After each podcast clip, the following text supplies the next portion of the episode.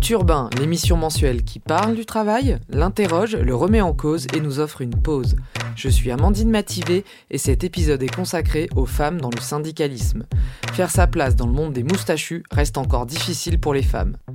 Alors qu'elles représentent la moitié de la population active, et ce depuis les années 70, ça n'est qu'au début des années 2000 qu'elles ont investi le territoire syndical. On les retrouve dans la fonction publique, l'enseignement et dans l'ensemble des métiers de service à la personne, là où les femmes sont surreprésentées.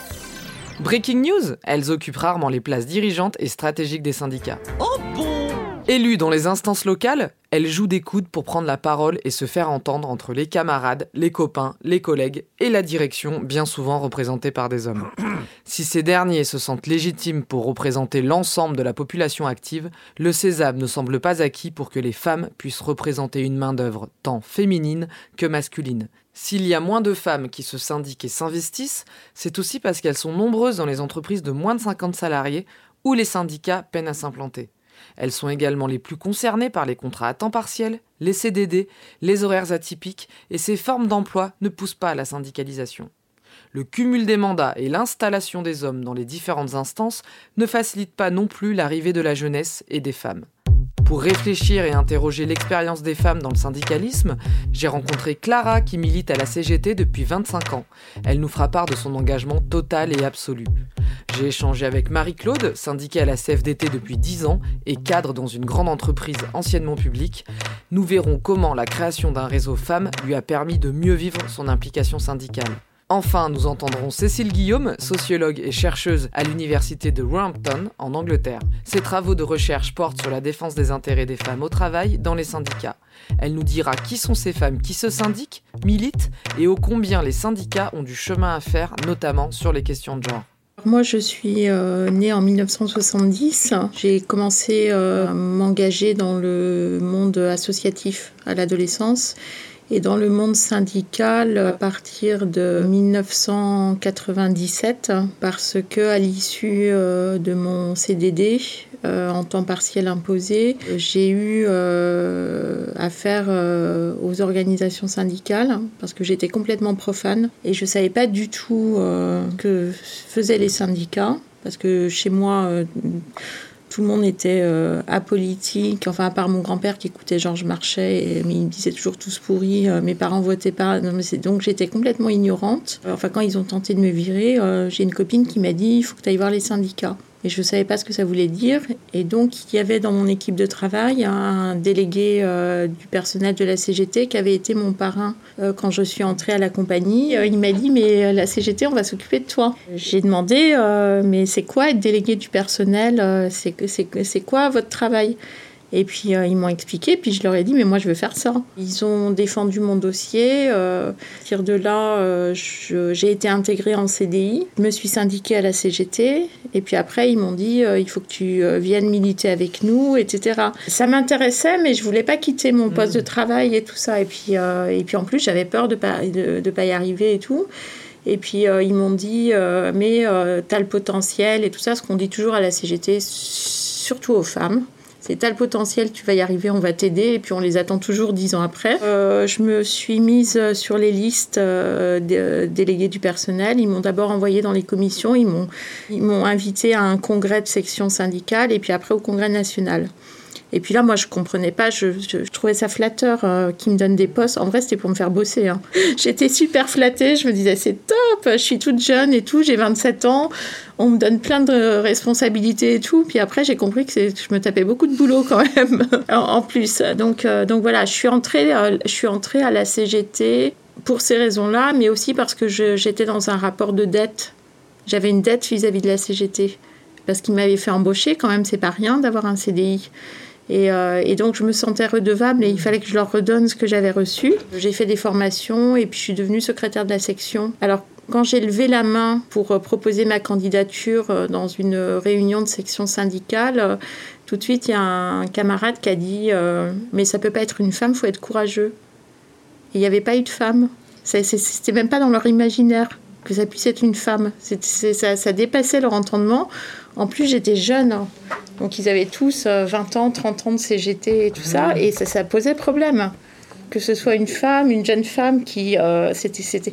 Mais en même temps, sur la question de, de, mon engagement, de mon travail et tout ça, je, je, je, je bossais et je vivais comme les hommes de ma section. C'est-à-dire C'est-à-dire que moi, je rentrais pas chez moi. Euh, le père de ma fille euh, était prof, donc il avait les horaires euh, de ma fille. les vacances de ma fille et moi je militais tout le temps. Est-ce que l'investissement il a il a été aussi redoublé parce que vous, étiez une femme en disant mais ils vont m'attendre au tournant, il faut que je m'investisse encore plus? Non, j'ai je, toujours fait les choses à fond. Il y avait tout le sexisme ordinaire dont euh, les camarades ne se rendent pas compte. on, a des camarades parfois, c'est un peu, un peu lourd. Je sentais que dans le regard de certains camarades, j'étais moins crédible hein, parce que j'étais une femme, pas parce que j'avais des prises de position. Donc euh, peut-être que de manière inconsciente, euh, j'ai essayé de m'imposer euh, de manière plus forte, parce que quand vous avez 29 ans, que vous arrivez dans ce monde-là et que vous êtes élu secrétaire de section à un congrès. Parce qu'au final, vous avez été élu du coup quand même. Ils n'étaient pas OK, mais... Euh, Le copain, euh, quand euh, il a eu cette phrase, mais ça peut pas être une femme parce qu'il faut être courageux, il était sincère. Hein. Il pensait que peut-être face au taulier, tout ça, j'allais pas m'en sortir. Ils le font pas de manière méchante. Hein. C'est là, mm. ils sont sincères. Et là, il y a eu du doute à ce moment-là, justement, pour des phrases comme ça. Est-ce que ça fait douter? C'est vrai que c'est très dur. C'est-à-dire que plus vous prenez des postes à responsabilité, plus c'est dur quand même. Pourquoi du coup? Parce que euh, ils sont plus libres dans leurs attaques quand on est une femme. Il y a certains moments où ils, ils parlent mal. Euh, ils ne se permettraient pas ça euh, auprès d'un homme. J'ai l'impression que euh, les hommes s'autorisent plus à, à, mettre en doute ou à menacer la parole d'une femme ou à menacer une femme qu'ils ne le mmh. feraient euh, sur un homme. C'est pas les mêmes comportements. Et avec les directions, comment ça se passe aussi? Comment est-ce que là aussi, euh, vous voyez une, différence euh, sur les questions de négociation, dans la manière dont une direction va s'adresser à vous? Est-ce qu'il y a des, des, des pareils, des, tons qui sont différents Mais même la direction, souvent. Moi, je fais une interruption de séance où je, je rouspète au micro. Parce qu'ils ne vont pas inscrire les femmes, je ne sais pas pourquoi, mais ils ont un vrai problème. Et puis c'est pareil, on s'autorise à couper la parole des femmes. Ça, vous le vivez On ne peut pas finir nos phrases. Ah oui, oui, quotidiennement. Mais euh, ça, ça fait partie, euh, ça, ça, fait partie euh, des, des, des, des, choses qu'on a, qu'on a à vivre aussi. Je pense que quand on, quand on est une femme, hein, c'est très, très curieux. Elles ne sont pas dans la lumière, mais elles ne le sont même pas dans le langage. Moi, je me bats pour faire, pour faire mes tracts au féminin masculin. J'en ai marre de l'invisibilité des femmes dans les textes. C'est dur euh, pour, euh, pour euh, une femme de, de s'intégrer dans ce monde-là. C'est quand même très compliqué. Mais c'est la même chose avec le plafond de verre dans les équipes de direction, les, les, les comités exécutifs. c'est la même chose. Je suis la seule femme dans mon bureau, dans mon secrétariat national. Et je suis co-secrétaire générale. Je suis la première co-secrétaire générale parce que comme je suis une femme, on ne pouvait pas me laisser toute seule. Au congrès, mon ancien secrétaire a, dit moi je, je, je, voudrais que ce soit elle qui reprenne ma place. Il y a eu un, un, lever de bouclier du Congrès parce que pour eux ça peut pas être une femme toute seule. Donc ça en 2017 c'était euh, parce que vous aviez déjà le cas vous étiez plus jeune. Ah oui, un secrétaire de section, mais là, c'est secrétaire d'une des 26 sections. Là, c'est secrétaire des 26 sections de tout le syndicat. C'est des responsabilités plus grandes, mais enfin, il s'est passé quelque chose quand vous avez 27 ans, aujourd'hui 50 ans, finalement, malgré euh, tout l'investissement que vous avez montré, etc., le dévouement. Euh... Ouais, ouais. Non, mais ça, ça, ça, ça fait peur. Hein, une femme. Enfin, c'est ma lecture, hein. enfin, je l'ai vécu comme ça. Parce que euh, je, je, je, pense que je suis pas moins compétente, ni plus, ni moins d'ailleurs, peut-être. Mais je, pense que si mon prédécesseur avait donné le nom d'un homme, ce serait passé. Et j'ai été défendue euh, par mes camarades filles. C'est pas possible. Hein. Une femme, euh, surtout chez les plus anciens, les militants les plus anciens, c'était euh, c'était presque un effondrement cérébral pour eux. Puis je suis en secrétariat national, donc je suis la seule femme. Bon, on a un secrétariat de cinq. Il y a quatre hommes, une femme. Mais je leur dis, et je les aime, mes camarades, hein, je les aime beaucoup. Je, je, ils ne me voient pas.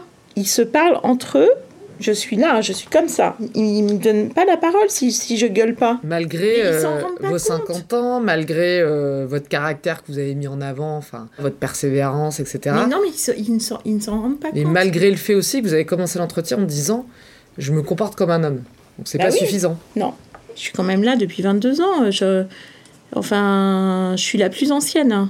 Eh ben, c'est pas assez encore. J'aime bien travailler, mais ça dépend des jours.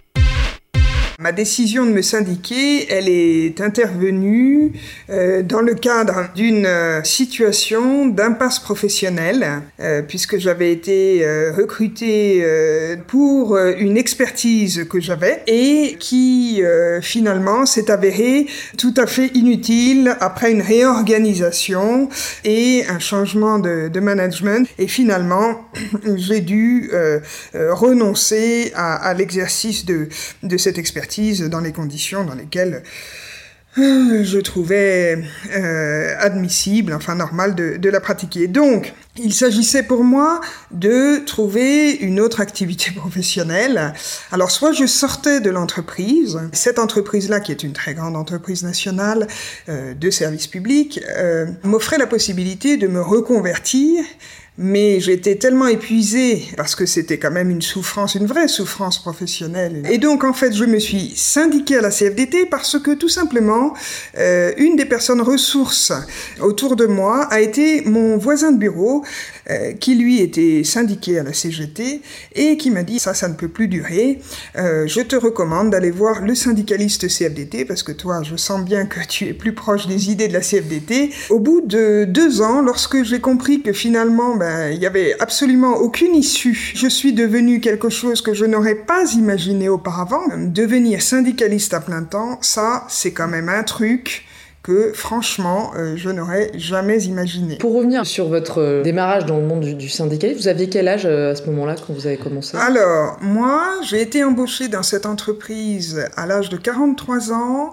Je me suis syndiquée à l'âge de 44 ans et j'ai commencé à militer à 45 ans. Et comment s'est passée justement votre in- intégration? Donc du coup, vous êtes présenté sur les listes, vous avez donc été euh, élu. Est-ce que vous étiez suffisamment de femmes? Est-ce que euh, les femmes étaient euh, assez impliquées ou il y avait aussi cette euh, difficulté en fait de trouver des femmes pour se pour se présenter? Alors, je pense que, en fait, dans, dans mon périmètre, j'étais donc au siège hein, de l'entreprise. Effectivement, le délégué syndical qui m'a fait militer, il avait certainement en tête l'idée que ce serait bien d'avoir une femme, puisqu'il y avait deux délégués syndicaux hommes, et donc moi j'aurais été la troisième détachée, mais pas déléguée syndicale, n'ayant pas le mandat clé de délégué syndical qui est euh, le mandat qui euh, euh, donne aux syndicalistes euh, le pouvoir de négocier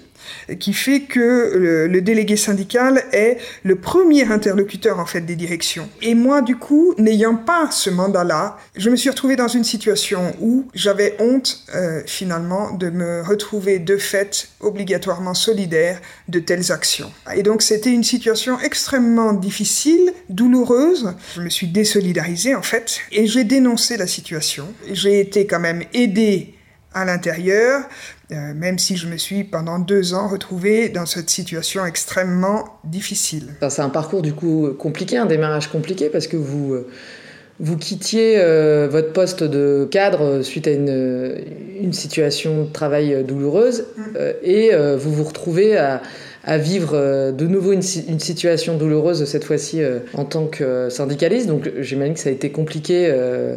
Et j'ai vu que vous étiez euh, aussi impliqué dans CFDTEL.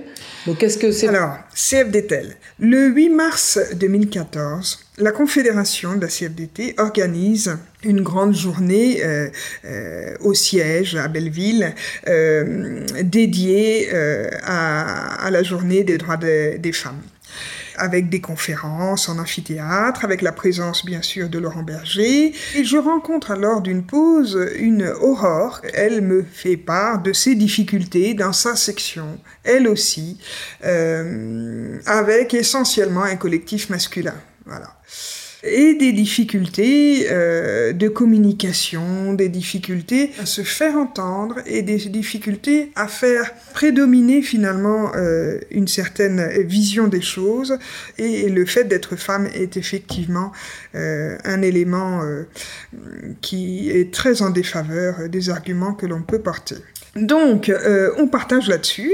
Et puis, finalement, toutes les trois, nous décidons de créer un réseau femmes à la CFDT dans notre branche. Nous nous sommes réunis une fois par mois, pendant six mois. À chaque fois, euh, nous avons ainsi euh, créé ce réseau, nous avons décidé collectivement du nom, nous avons euh, co-rédigé une charte, nous nous sommes inspirés en fait de la plupart des réseaux femmes existants. Et en fait l'idée de, ce réseau, ça a été quand même d'apporter du soutien surtout aux militantes, aux adhérentes. C'est un, réseau qui est pour les adhérentes et les militantes. Mais en fait, l'idée était surtout de désenclaver les militantes qui parfois et souvent se retrouvent isolées sur des sites. Comme vous avez connu aussi, vous, dans votre propre ah ben, expérience. Bien sûr, euh, voilà, ben, bien sûr. Ça, ça vous permet de mieux vivre les situations. Il y a, il y a des points communs, c'est le fait de se retrouver avec des, euh, des difficultés communes, le fait de se comprendre, en fait, euh, cette volonté de se réunir. De sentir que, eh bien, en tant que femme, euh, et en tant que femme euh, syndicaliste, euh, vous faites partie d'une communauté qui, en cas de besoin, vous pouvez, que vous pouvez solliciter dans une situation de difficulté quelconque et obtenir ces conseils, etc., eh bien, c'est quelque chose d'extrêmement fort. Le fait que vous vous intéressiez quand même à ces questions, le fait que ce soit important quand même de se retrouver en tant que femme, donc ça veut bien dire qu'il y a quelque chose, que le syndicat, il est censé être là euh, aussi pour défendre et protéger. Mm. Et en tant que femme, mm. vous devez redoubler cette protection en vous réunissant aussi entre vous dans, un, dans une instance qui est censée avoir ce rôle quand même de départ. Ben, c'est-à-dire qu'en fait, c'est surtout que euh, c'est se ressourcer avec des personnes qui ont un peu le même langage. c'est des questions infinitaires en fait. Voilà. J'aime bien travailler, mais ça dépend des jours. Cécile Guillaume, sociologue à l'université de Rampton, elle a publié en 2018 Syndiquer, défendre des intérêts des femmes au travail aux éditions des presses de Sciences Po. Le nombre de femmes adhérentes dans les syndicats a, fortement augmenté, que ce soit en, France ou à l'étranger d'ailleurs. Euh, la CFDT, pour ne citer qu'elle, mais euh, c'est valable aussi pour d'autres organisations, a aujourd'hui plus de 50% en fait d'adhérentes femmes qui sont alors pas nécessairement issus euh, des secteurs les plus précarisés de l'économie où effectivement les syndicats sont mal implantés. Donc c'est une des premières euh, euh, explications de la sous-représentation de ces femmes précaires, soit parce qu'elles sont aussi dans des emplois qui sont extrêmement éclatés, comme les, les, emplois de services aux particuliers, qui du coup font que c'est difficile pour elles de se constituer en collectif. Et les syndicats, malgré quelques tentatives, notamment de la CGT, mais aussi de la CFDT, de s'implanter dans les services à la personne, euh, ont, quand même du mal euh, à trouver des représentants du personnel, à, mettre en place des institutions de, représentation du personnel. Donc je pense qu'il y a les deux aspects, c'est-à-dire qu'à la fois il y a, d'ailleurs il y a une forme de dualisation aussi sur le marché du travail des femmes, hein, entre celles qui sont concentrées dans les emplois pénibles, euh, précarisés, voilà, qui, ne sont pas du tout organisées d'un point de vue syndical, et puis la grande concentration aussi des femmes dans les services publics, et on le voit aujourd'hui dans les, dans les manifestations notamment, hein, ce qui est de l'ordre de, la, santé, de l'hôpital public, de l'éducation, des services publics au, sens large qui sont dans des emplois beaucoup plus stables et dans lesquels euh, il y a euh, euh, des syndicats, une représentation du personnel.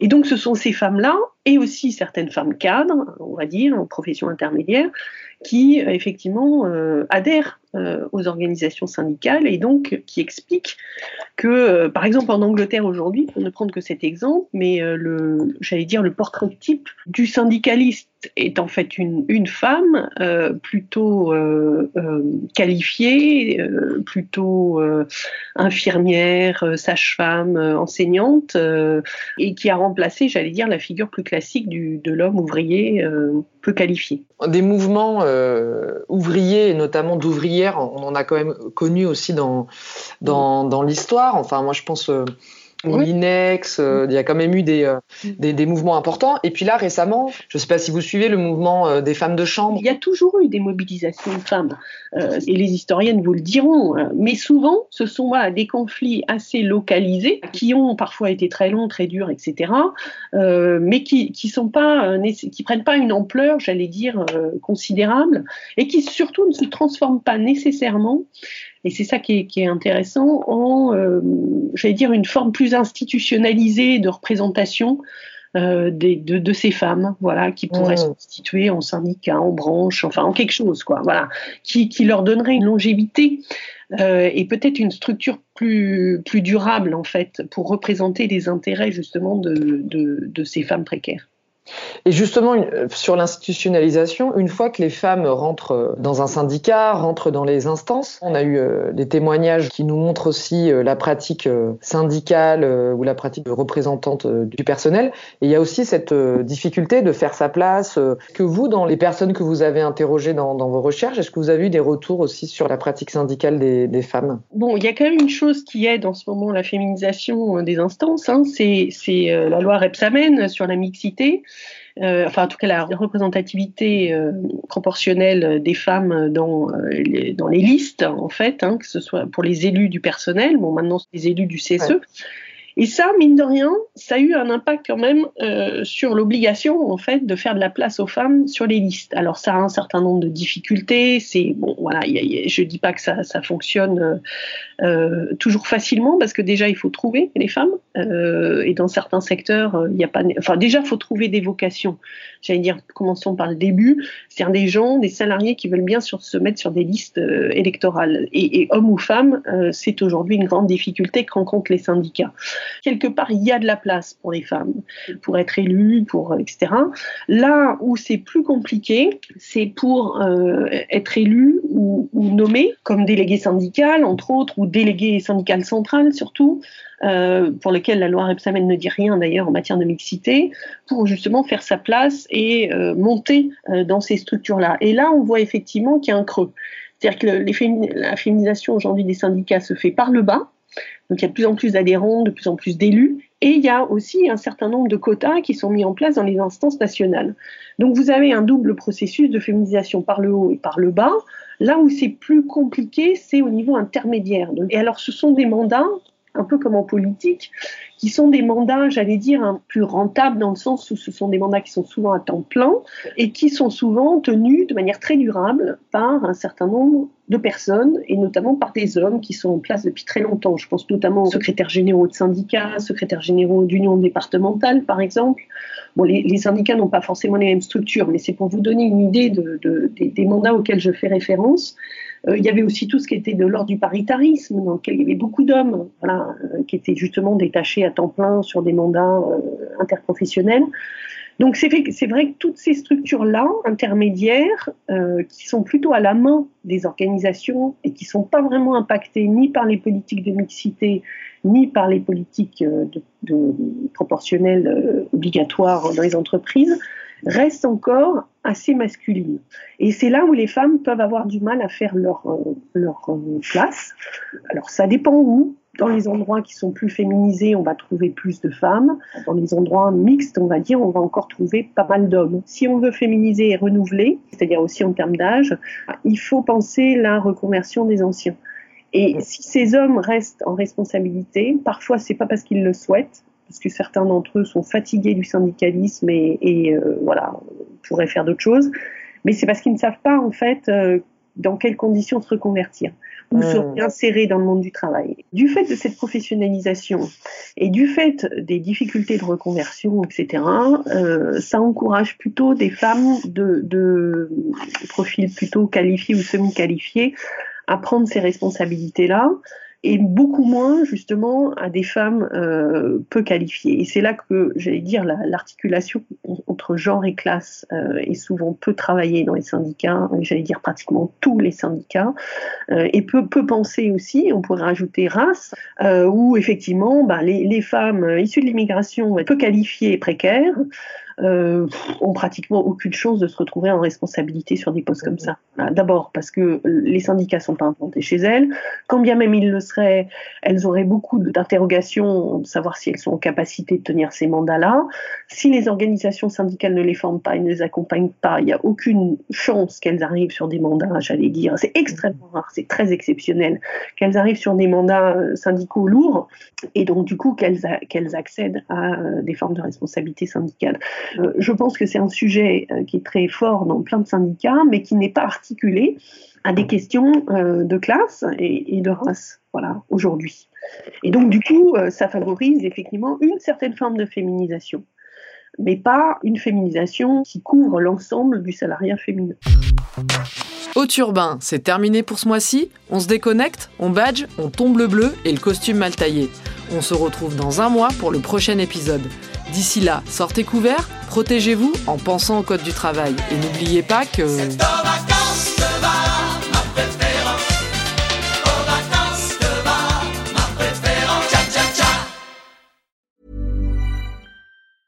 Ever catch yourself eating the same flavorless dinner three days in a row?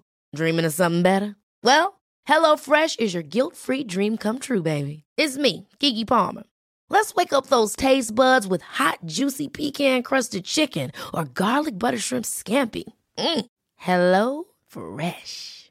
Stop dreaming of all the delicious possibilities and dig in at HelloFresh.com. Let's get this dinner party started.